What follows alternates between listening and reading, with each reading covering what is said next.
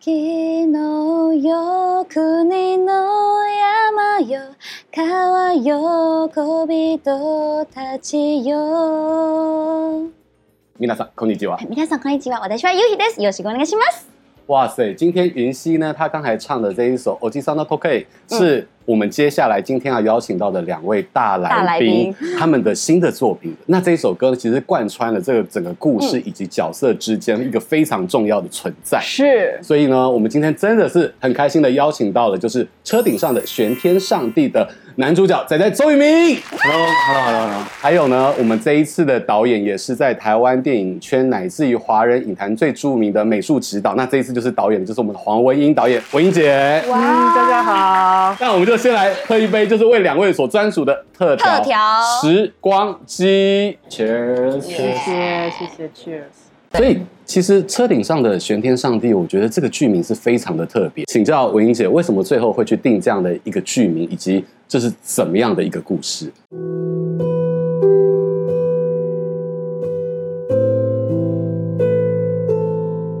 爸爸，你就坐轮椅较好势啦。大部分的时间不是拿来陪家人，就是忙工作。你还有自己吗？你住的地方会告诉我你是什么样的人。你有一个秘密。我全本的棱角都被磨光了，老是在妥协有什么用呢？搞什么？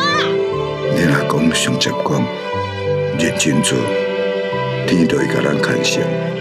咱爱唱上欢喜的歌啊！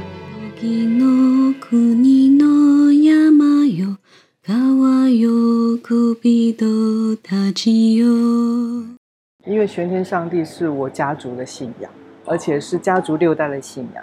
然后我阿公，也就是仔仔演的这个角色，他也是其中的角色。他对玄天上帝又是特别的，就是虔诚的信念。对，所以每每他有什么难关的时候，玄天上帝，他觉得玄天上帝可以让他的心灵安定下来，度过难关，陪伴。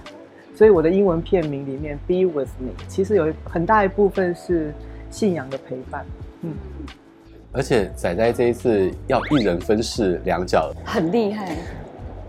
对演员来说，其实我蛮爽，就是我一直想要累积多一点的戏剧的。或是影视的这些作品的经验，那通常一部戏你演一个人的人生，就是有点不过瘾。所以以前人家问我说，我喜欢演什么，我都希望演多重人格、人格分裂的，不是喜欢那样的角色，而是人格分裂就代表他有很多角色，然后就可以体验很多人生。所以这一次你看，有2个人生可以让我体验，而且这2个人，并不是一个。虚设的一个角色，他们各自有各自的原型，然后对导演的意义也都特别重大，所以我真的很认真的体验了他们的人生。而且我们常常在讲说，演员他透过了这个电影跟戏剧的角色，他可以去感受一个新的生命。你怎么去找到仔仔跟他讨论？因为这件事情跟你的生命当中有非常强烈的连结。是从气质吧，因为我觉得有一次我找到一张我阿公1920年代的照片，我觉得我阿公有某些气质，当然我阿公没有像仔仔这么帅，可是我觉得那个气质还有那种话不多，我觉得那一代的男人其实话不多。对，我印象中仔仔给我感觉也是那种很沉静的人，所以我觉得在气质上还有。话不多这一点比较符合，他比较像那种那个时代微言大义型的男人。我一直觉得仔仔的值非常好，这是直觉吧？对。而且在剧中呢，我有发现你有挑战了闽南语跟日文，这是我觉得很惊艳的地方。我想问仔仔哥，本来就会讲闽南话吗？我算是语言白痴，对，我们至少有将近快2个月的时间，能够提早的跟。语文老师见面，然后安排课程。这个语文老师非常好，他同时是我的日文跟闽南语的老师，有这么厉害的，对，双声道的老师。而且他是研究文学的，他是教书，他是基本上是做比较文学。哦，那所以各自文化的背景跟语言的交换，它就能够帮助你。我们一开始其实就像因为我不懂文法，我没有这个语文的天分，所以一开始比方说日文我们要从50音开始，它会规定一个课，然后第一堂课就练了50音，回去呢也认真写了，隔一天起来再让自己默写出来，发现写不出来，然后我就在下一堂课的时候就跟老师讲说，我觉得我的程度可能目前来讲我会看不到未来，我会有没有办法能够完成这个语文的挑战。对，然后我就说要不然我们换个方式，我们把剧本所有的台词拿出来，然后我先硬背，然后背到如果我们后面如果还有时间的话，我们再去了解这个。就哪一天就突然之间开窍了，就前面其实很痛苦，因为是另外一种语言，虽然我对日文不陌生，但是也就是哈拉那2句而已，就真的要一整段戏10分钟的戏全部都是日文，难度真的很大。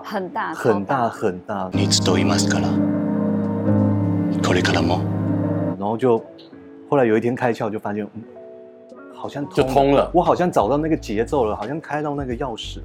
然后就我们上课的进度就快了以后，老师就开始跟我分析这一段我们为什么要这么讲。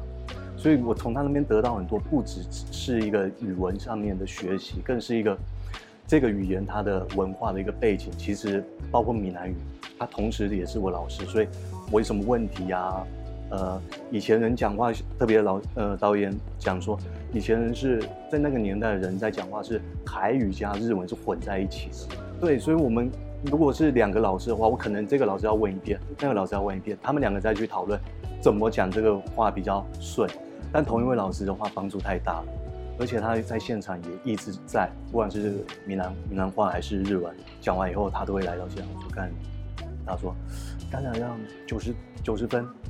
那是如果你可以再修正这个词的，你再念的简短一点的话，那个整个节奏感再顺一下很好，就完美会更好。对，我们在现场玩的是这个，但是台词的部分，这些不一样的语言，在我们开拍前我其实已经全部准备好了，对，我们就在修那个。所以我觉得他自我要求也很高，很高，是非常高。我觉得这很不容易，是因为如果这个日文这要从50这样一路练起来，那真的是一个很辛苦的过程。而且他才花2个月，其实很短哎。我蛮好奇他一天要花多少时间去钻研日文？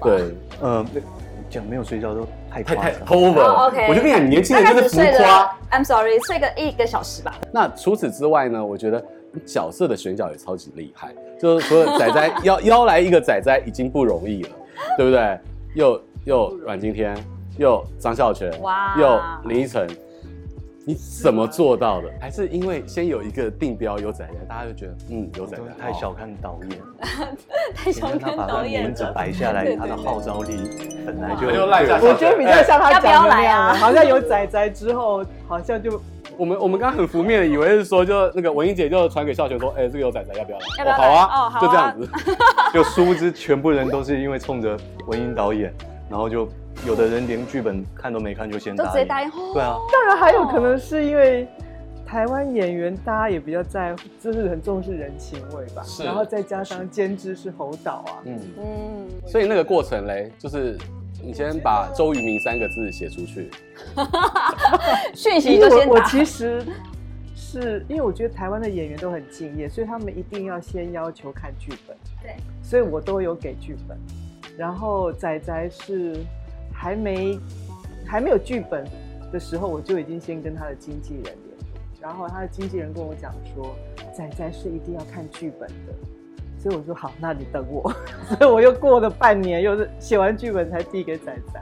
不过后来仔仔看了剧本之后，就很快就回应了，我们就约见面。所以就这个卡司真的是当代对台湾电影圈的一时之选。小天是因为我跟他拍《聂隐娘》拍了6个月，所以我跟小天本来就认识。然后孝全是因为他的经纪人很帮忙，也都是电影圈大家很熟的。对，也都很熟。对，可是我相信仔仔这个是，所以他是定海神针的概念。就站在那边，那大家就 OK 了。男主角确定，每个人都 OK 这样。你关于对于你定海神针这个角色，你现在可以哄成这样是不是？观世音没有，就是镇住啊。观世音 OK， 什么都 OK。我看到片里面就是说，对于这个女孩，家中的女孩是富养，然后让她去认识到非常多的品味啊，甚至是看男人的这一些心情。嗯，对，你有被富养过吗？我没有。好，那跳过。从爸爸的角度，就是我让你就是能够看到更多，你以后才不会被人家随便就骗走，啊、或者说有共鸣，有共鸣。对。我刚好前几天也在，也听到一个，就是看节目的时候看到也是在讲说富养啊，或者是穷养。对，女人要富养。我突然之间就觉得我其实不是局限在富养跟穷养，而是培养。这个上面，因为可能我小时候我们家庭的资源并没有办法让我去有很多见识，我所有见识可能是因为出了道，然后很幸运能够到很多地方去看看走走看看，才得到这些见识的。但，有了金钱之后，当然也希望自己的小孩子，在我能够负担的条件之下，多去拥有一些。我觉得视野的开拓啊，然后包含了这些感受啊，还有对于外在的判断力。在电影当中，这个春山的这个角色，其实他的兴趣非常广泛，而且很多的涉猎，而且涉猎的很深，又美感有品味。对，那现实生活当中，你还喜欢涉猎什么？哦，我觉得他开车开得非常好，所以我觉得他对车可能也我乱讲，可是因为我们戏里面有很多他。需要开车，而且他开得很稳。我们因为机器还要架在旁边，还有车牌，车牌，因为机器很大一个，所以其实那个，而且又是在闹区里面，敦化南路，我知道他开车开得非常好，喜欢开车。所以你在山道过弯的时候，一杯水放在那边下山，水是可以全洒啦。我想说转完之后那个悬吊很好，是。我现在已经完全对山道这件事情。开快车是完全不感兴趣了，安全第一，对，也变成欣赏车而已了。就是看着就好了。除此之外嘞，就是你随着年纪渐长，会有新的兴趣吗？我喜欢看人啊，看人，听人讲话，那也是一种看人吸收。就是既然在外面，我其实私底下我不太喜欢跟人见面，那想说既然出来会碰到这么多人，要多听多看，然后我。不太希望我变成一个话语的主导者，我希望我是一个聆听者，听他讲，去听听一个人的个性，跟他的见识跟见解完全会跟我不一样。那你自己本身到现在虽然是比较居家，你还是一个防卫心会重的人，会比较重吗？我觉得算重吧。对，我为什么是看到人就会也觉得哎，我不是说做这一行才这样。我有一个习惯，从我小时候国小4年级开始，等到我自己出门上课以后，我永远是全班，不一定是全校，永远是全班第一个到的，因为我没有办法接受路上有其他人跟我一起走路，我会一直说着。然后我记得我家就住在学校对面一堵墙而已，我平常都翻墙，国中的时候，平常都翻墙。然后我记得有一次我。就没去上课，不是因为朝会错过了，是因为过7点了。我平常5点半就起来，我6点就出门。然后有一次我睡比较晚，我整理好了以后7点路上正多学生，你没有办法接受一堆同学跟你进校，我没有办法，这是人群恐惧症，有一点点，但我从以前就是这样的个性，所以现在一直以来都是这样。对，哇，这样其实蛮辛苦的哎。那现在有克服了。没有啊，但是我把工作的我投入成另外一个角色，就是做艺人的我，所以我会很开心。对，其实有另外一种程度的代入。对，有可能像他以前那种状态，如果现在我们这样子大家聊天，他可能都觉得困难。对，现在就是投入了另外一个角色。你会去接小孩下课吗？会啊。那人很多哎。那下车的不是我。我都在车上等啊。OK， 对啊。所以我觉得他的那个隔热纸应该要很黑，外面看不进来。可是你有没有发现，你可以真的为了小孩子去违背你很多，改变很多自己原来设定的一些规则，我完全就是这样。对啊。那除了这个之外，剧中也有那个仔仔哥有做了一道菜叫五柳鸡，这道菜的刀工要很细致哎。现实生活中仔仔哥也是会有练习，真的也是会做菜的人吗？那个对，我比较少做中式料理。我以前有拍个戏演那个厨师嘛，就美味关系。对对对，有认真的去学法式料理跟法式创意料理。嗯，但是真的你说法式的那种刀工跟中式这种不一样。嗯，这种菜的那种大菜的刀工完全不一样。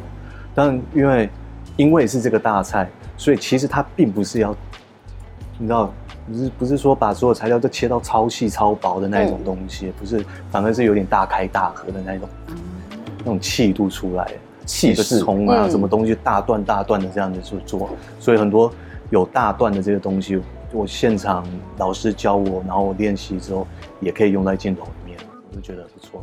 现实生活中你的拿手菜色是什么？西式料理，不限各种菜系，不限各种吗？对，大概就是泡面加蛋吧。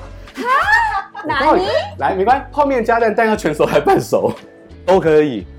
我要煮，一定是为人而煮哦。我老婆，我小孩，小孩我没有给他吃泡面啦，就是如果是他真的是好爸爸，对啊，我有炒饭给他吃过，对，就是番茄蛋炒饭我会做，对。你是浇酱油的还是盐巴的？酱油啊，有些是盐巴，我喜欢盐巴。透过今天的节目，让很多的观众朋友知道仔仔他在家常料理当中的一些细节。但是其实所有你的粉丝都知道，他们应该很少听我讲这些。我觉得这才是，最近我都跟他们断了联络。你说跟你的粉丝断了联络？真的，我说真的。什么意思？可是我看你脸书上还有9万个。没有，不离不弃。以前我是有自己付费的经营的粉丝的官网，对。那后来我发现我真的没有办法经营下去，因为我发现我要经营，我每天会花6个小时时间。跟他们在线上聊天，哇塞，好赚哦！我才觉得负责，对，因为他是有收钱。可恶，以前怎么没有加入啊？现在要不要考虑重启啊？我要加入！我不要啊！我想要跟你聊6个小时。他宁可把他的时间花在他的家人跟孩子，真的没有多余的时间做这件事情。我不想随便做。我觉得他好好当演员。在这部片当中，当然就是说让观众很惊讶的就是你跟依晨的火热互动、亲密戏。对，导演怎么去导那一场戏？感觉导演有点害羞。对啊，你有害羞的表情出来了，有吗？还是这一场是你交给两位演员自己去主导？他们都演了20多年的这么有经验的演员，你觉得我还能够给他什么？我觉得他们经验可能那个依晨，这是我看他从小到大第一次裸背全景镜头定格这么久的一件事情。对，怎么沟通跟他最后的对。我其实，在拍之前，我有找了很多我的想法，一些 clip， 我分别给他们2个人看。可是我也先给经纪公司看，可是经纪公司都说不行。可是我后来就觉得，好，不行，那没关系，我到现场再来决定。现场试看看。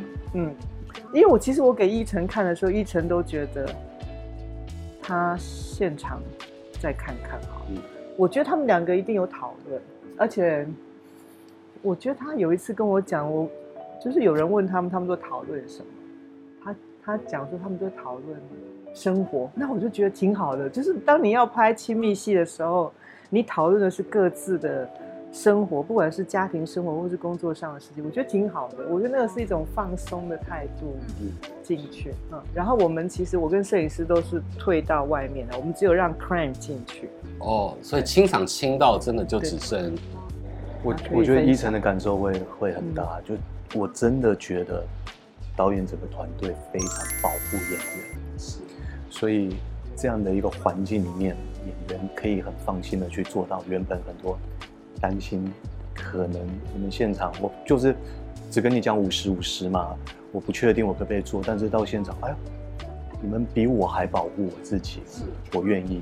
很多时候，真的现场有这样的条件感，我们可以做到很多东西。信任感建立，谢谢你，真的。那我也想要在节目的最后，请两位推荐，就是为什么要看这部电影的一些看点。我觉得先从男主角的角度来 ，OK， 太突然了。如果你对爱这个字有所疑惑，而且无法界定什么叫做爱的话，我很推荐你去看这部戏。文英姐，我觉得信仰，不管你是对爱的信仰，或者是对家庭的信仰，或者是对宗教的信仰，我觉得信仰真的是可以带给我们身心灵的自我疗愈。如果说你想要遇到更好的自己，我觉得这部片是很值得推荐的。而且透过电影观影的历程，自我的一个思考，也可以跟片中的这些角色有所连接，那是一个很棒的视觉飨宴。对，再次感谢仔仔还有文英姐来到我们的节目当中，也谢谢云昕，对，谢谢所有观众朋友的收看，拜拜，拜拜。